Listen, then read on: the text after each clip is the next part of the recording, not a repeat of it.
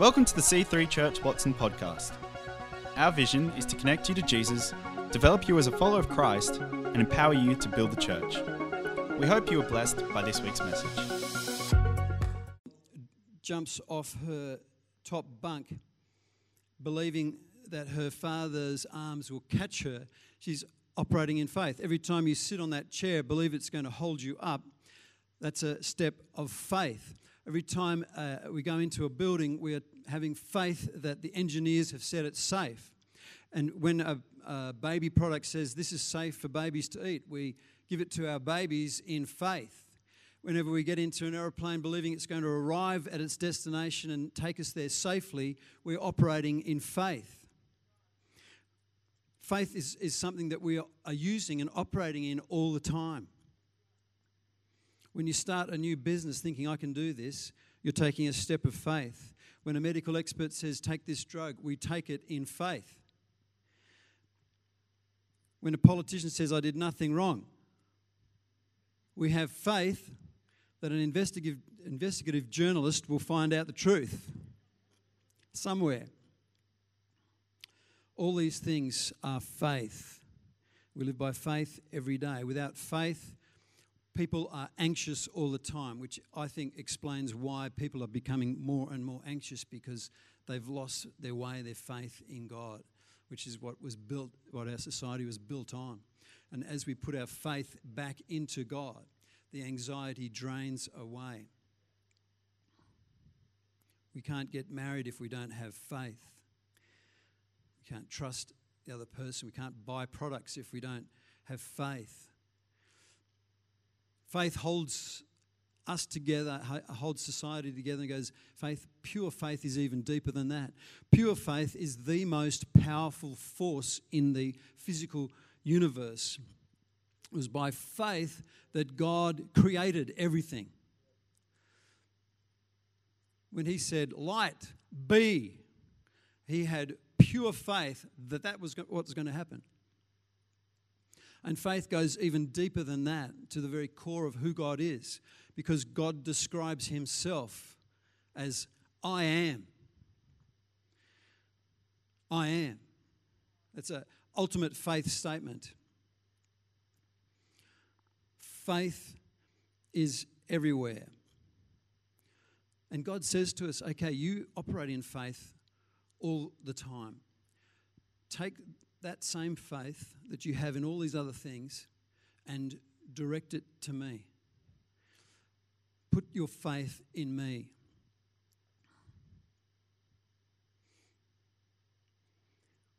Hebrews 11, verse 5 says this It was by faith that Enoch was taken up to heaven without dying. He disappeared because God took him. For before he was taken up, he was known as a person who pleased God. So Enoch was alive, and then he was taken straight to heaven the first person to be raptured.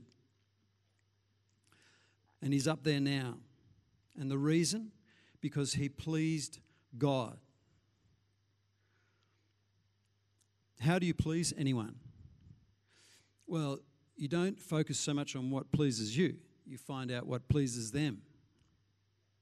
So uh, that is one of the reasons I don't buy my wife uh, electric drills for Christmas. Have you done all your Christmas shopping yet, Trish? Slack.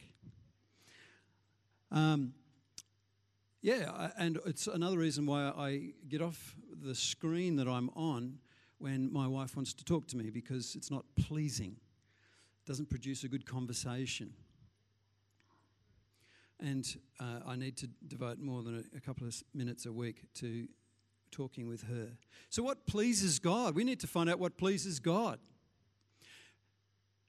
Enoch found out what pleased God, and it says in the next verse here, Hebrews 11, verse 6, it is impossible to please God without faith. Faith pleases God. He's, he's pleased by that. It's, the, it's, it's who He is, it's at the core of the universe and He wants us to operate in faith as His children and be like Him. I'm like my dad. He operates in faith, and I operate in faith. Anyone who wants to come to him, it says, it goes on, must believe that God exists and that he is a rewarder of those who sincerely seek him. What sort of faith believes, uh, pleases God? Well, first of all, number one, it believes that God is there. Believes that God exists. God says, I'm here.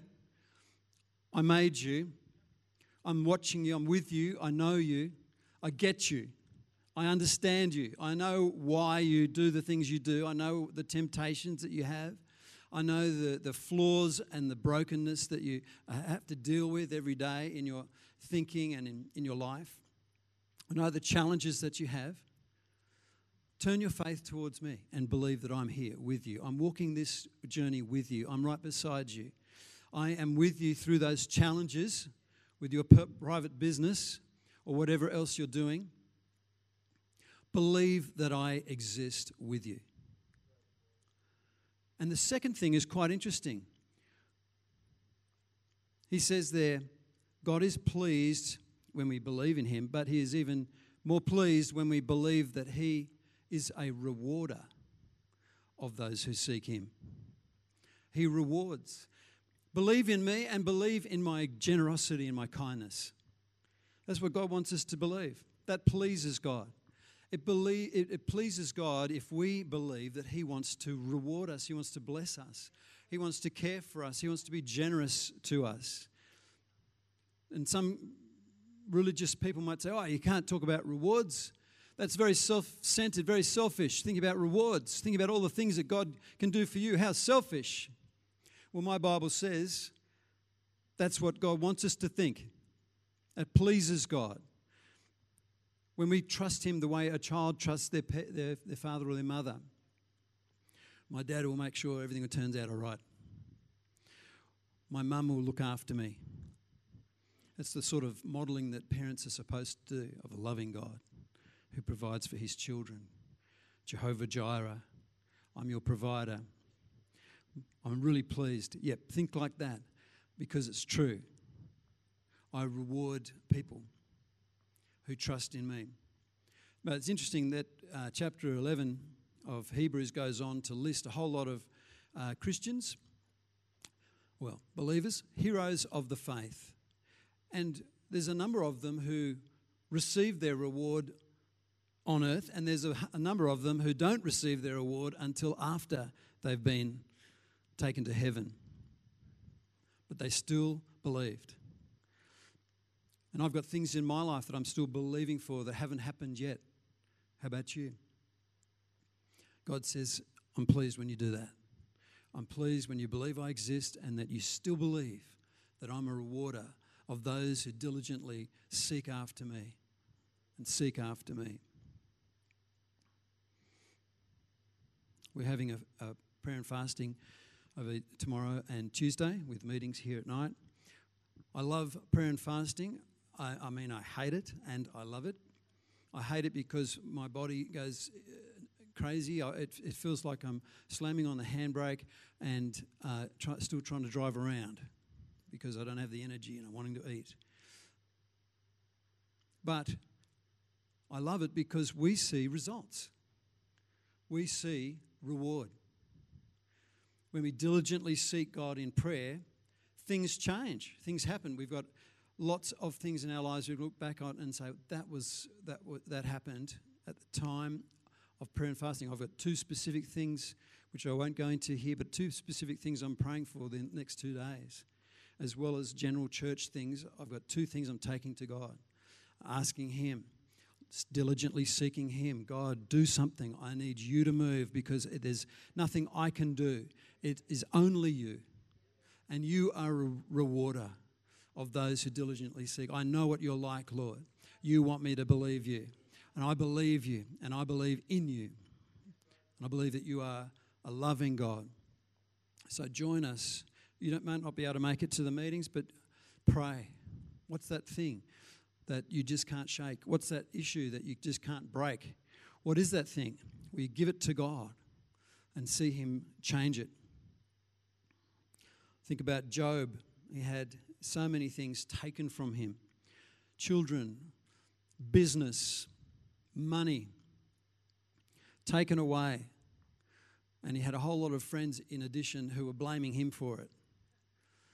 And I think that Job is could have been retitled. That whole story, that whole book could be retitled Every Person. Because there are times we all go through when we feel like things have been taken away, things have been uh, removed, there's a deficit, there's a problem, there's an emptiness. And but look what Job said in chapter 19, verse 25, 27. As for me, I know that my Redeemer lives. He will stand upon the earth at last. And after my body has decayed, yet in my body I will see God. I'll see him for myself. Yes, I'll see him with my own eyes. I'm overwhelmed at the thought. So he was able to say, In the midst of all of this, I know that you're there. I believe that God exists. I believe that he's a rewarder of those who diligently seek him. I will see him. And he was rewarded when you read the end of Job. A promise to us. Look at uh, the man that Jesus met in Mark chapter 9, who the disciples could not remove the demon from his son, who kept throwing himself around and having fits.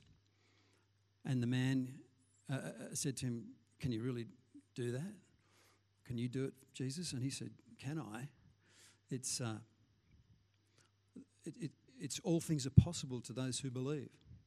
You know, again, faith is the most powerful force in the universe. Jesus said, if you, you've got enough faith, in fact, you don't need much, you only need a tiny little eh of faith, and you can tell a tree to get up and walk over and drop itself in an ocean.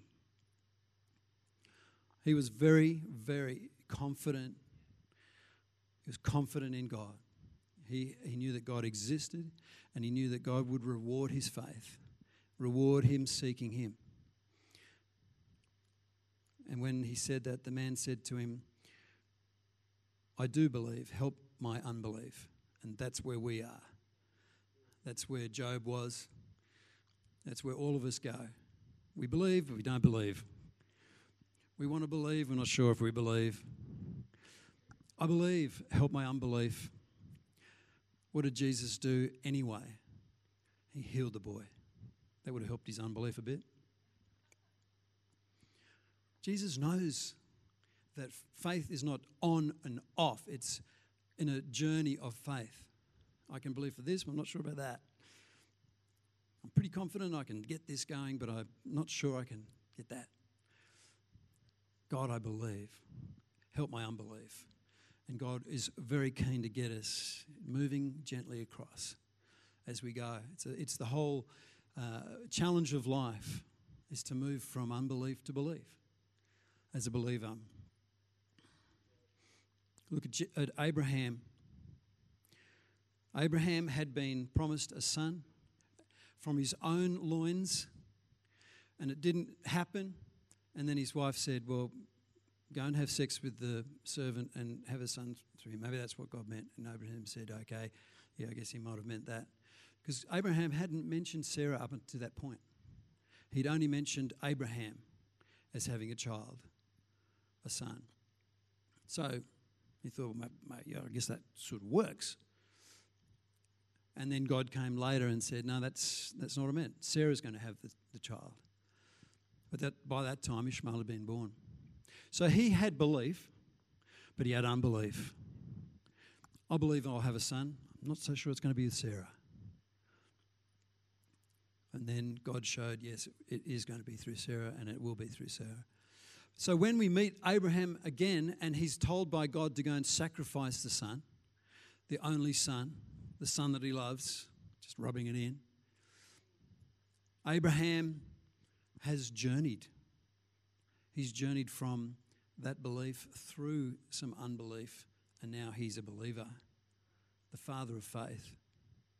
The example to us all that we can keep growing right through our whole lives. He was 100 when this or was going down, and uh, where when his son was born, and then probably another 10 years older than that, maybe more. And in Genesis 22, verse 5, on the journey to the mountain, Abraham says to his servants that came with him on the journey, Stay here with the donkey. The boy and I will travel a little farther and then get the words, We will worship there and then we will come back. My son's coming back with me. I'm not sure what's going to happen up there. I might kill him, but we're going to come back. He's gone so far from unbelief through to belief. What did he believe in? He believed that God existed and that God was a rewarder of those who diligently seek him. I'm going to, I'm going to go and do this stupid thing for God because God told me to do it. And I'll just see what happens. But I'm going to come back with my son. God might have to raise him from the dead. I don't mind. That could be the answer. And then finally, this final story here. Jesus in John 21, a few days later, after he'd already appeared to his disciples after the resurrection, Simon Peter said to them, I'm going fishing. And they said to him, We'll go with you also. He was kind of the boss, he was the leader of the gang. I'm going fishing. They all said, Right, well, we're going fishing too. And they went out and they spent all night fishing. And that night they caught nothing. Professional fishermen. But when the morning had come, Jesus stood on the shore, yet the disciples did not know it was Jesus. And Jesus said to them, Children, you have, have you any food? So it's probably still a bit dark. Jesus is not more than a, much more than a voice calling from the beach. Hey, kids, got any food? And they answered him, No. And he said to them, Cast the net on the right side of the boat. It's going to get some. And so they did, and now they were not able to draw it in because of the multitude of fish. They couldn't even take this net in, back into the boat. They had to probably get someone on the oars and just drag it in. And by the time they got there, verse 9, they saw a fire of coals there with fish laid on it and bread. Why did he ask for food? He already had the food. He was dealing with them. And then he said these beautiful words Bring some of the fish which you caught. What caught the fish? Faith caught the fish. On their own, they caught nothing. Apart from me, you can do nothing. But on the, on the word of Jesus, they caught more than they could handle.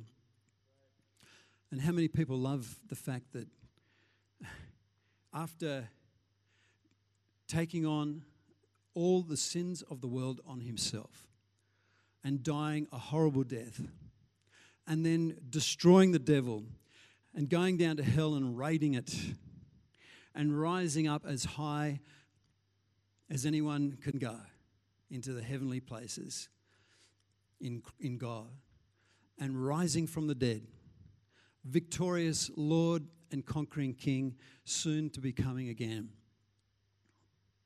What was he doing? He was making breakfast. Isn't that beautiful? He was making breakfast. A lot of us are too spiritual. We need to make more breakfasts. Make breakfast for your wife or your, or your husband, or do some some menial tasks like that. It's not menial when it's done in love. Jesus was making breakfast for them. He said, "Ah, come, guys. I was just tricking you about that fish. I already had some. Come and eat some with me."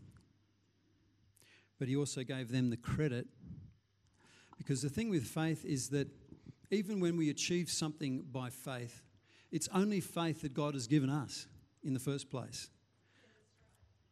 And yet He gives us credit. And Jesus says, Well, I gave you faith. You, you put the net down, you caught the fish that I put there. You did that. How about that? And He encourages us, each of us, to take steps like that. You might say, I don't have enough faith. Well, it's not about the strength of your faith, it's about the strength of the person or the object of your faith. So, if a guy was going to walk a high wire over a canyon and he invited me to jump on his back, piggyback style, and walk me across, it doesn't matter how much I believe. It Doesn't matter how strong my faith is in the guy. What matters is can he do it? Because no amount of faith is going to stop me from dying if he falls off. But if he can do it, I don't need much faith. In fact, I hardly need any. I just need to get on. And then I can relax. I, I can stop believing. I can stop having faith. I can just relax. And that's the life that Jesus calls us to. It's a life of constantly getting on his back again and then just waiting and seeing what he's going to do.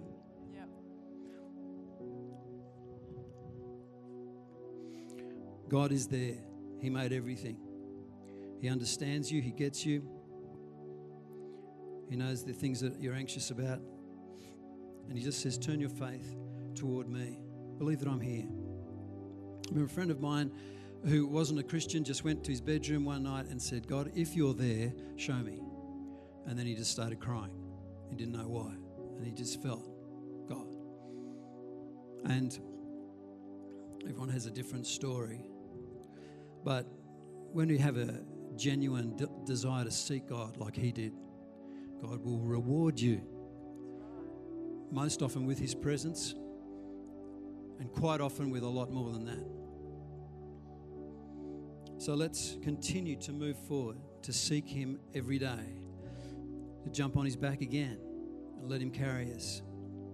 We may not receive all of his promises until heaven either, but we may also receive things on earth. In fact, we need to keep believing that we're going to receive them, like all those heroes of the faith. Let's close our eyes right now.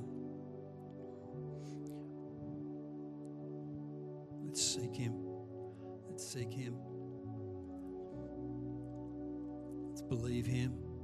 Let's turn our faith to Him again. And if you're sitting here for the first time, you have not asked, uh, or this would be the first time that you you would ask Jesus to come into your world, then I invite you to take the opportunity right now because today is the day of salvation. Today. There's only ever one today. And it's right now. I invite you to pray this prayer with me as I pray. Dear Heavenly Father, Dear Heavenly Father, thank you for sending Jesus to die on the cross and take all my sin, the full punishment on Himself. I'm sorry for ignoring you. Please forgive me and come and live in my heart. I put. My faith in you. I trust you for the rest of my life. Please guide me. In Jesus' name. Amen. Thanks for listening. We hope to see you in church again this weekend. To find out more about our church, find us online at c3churchwatson.com.au.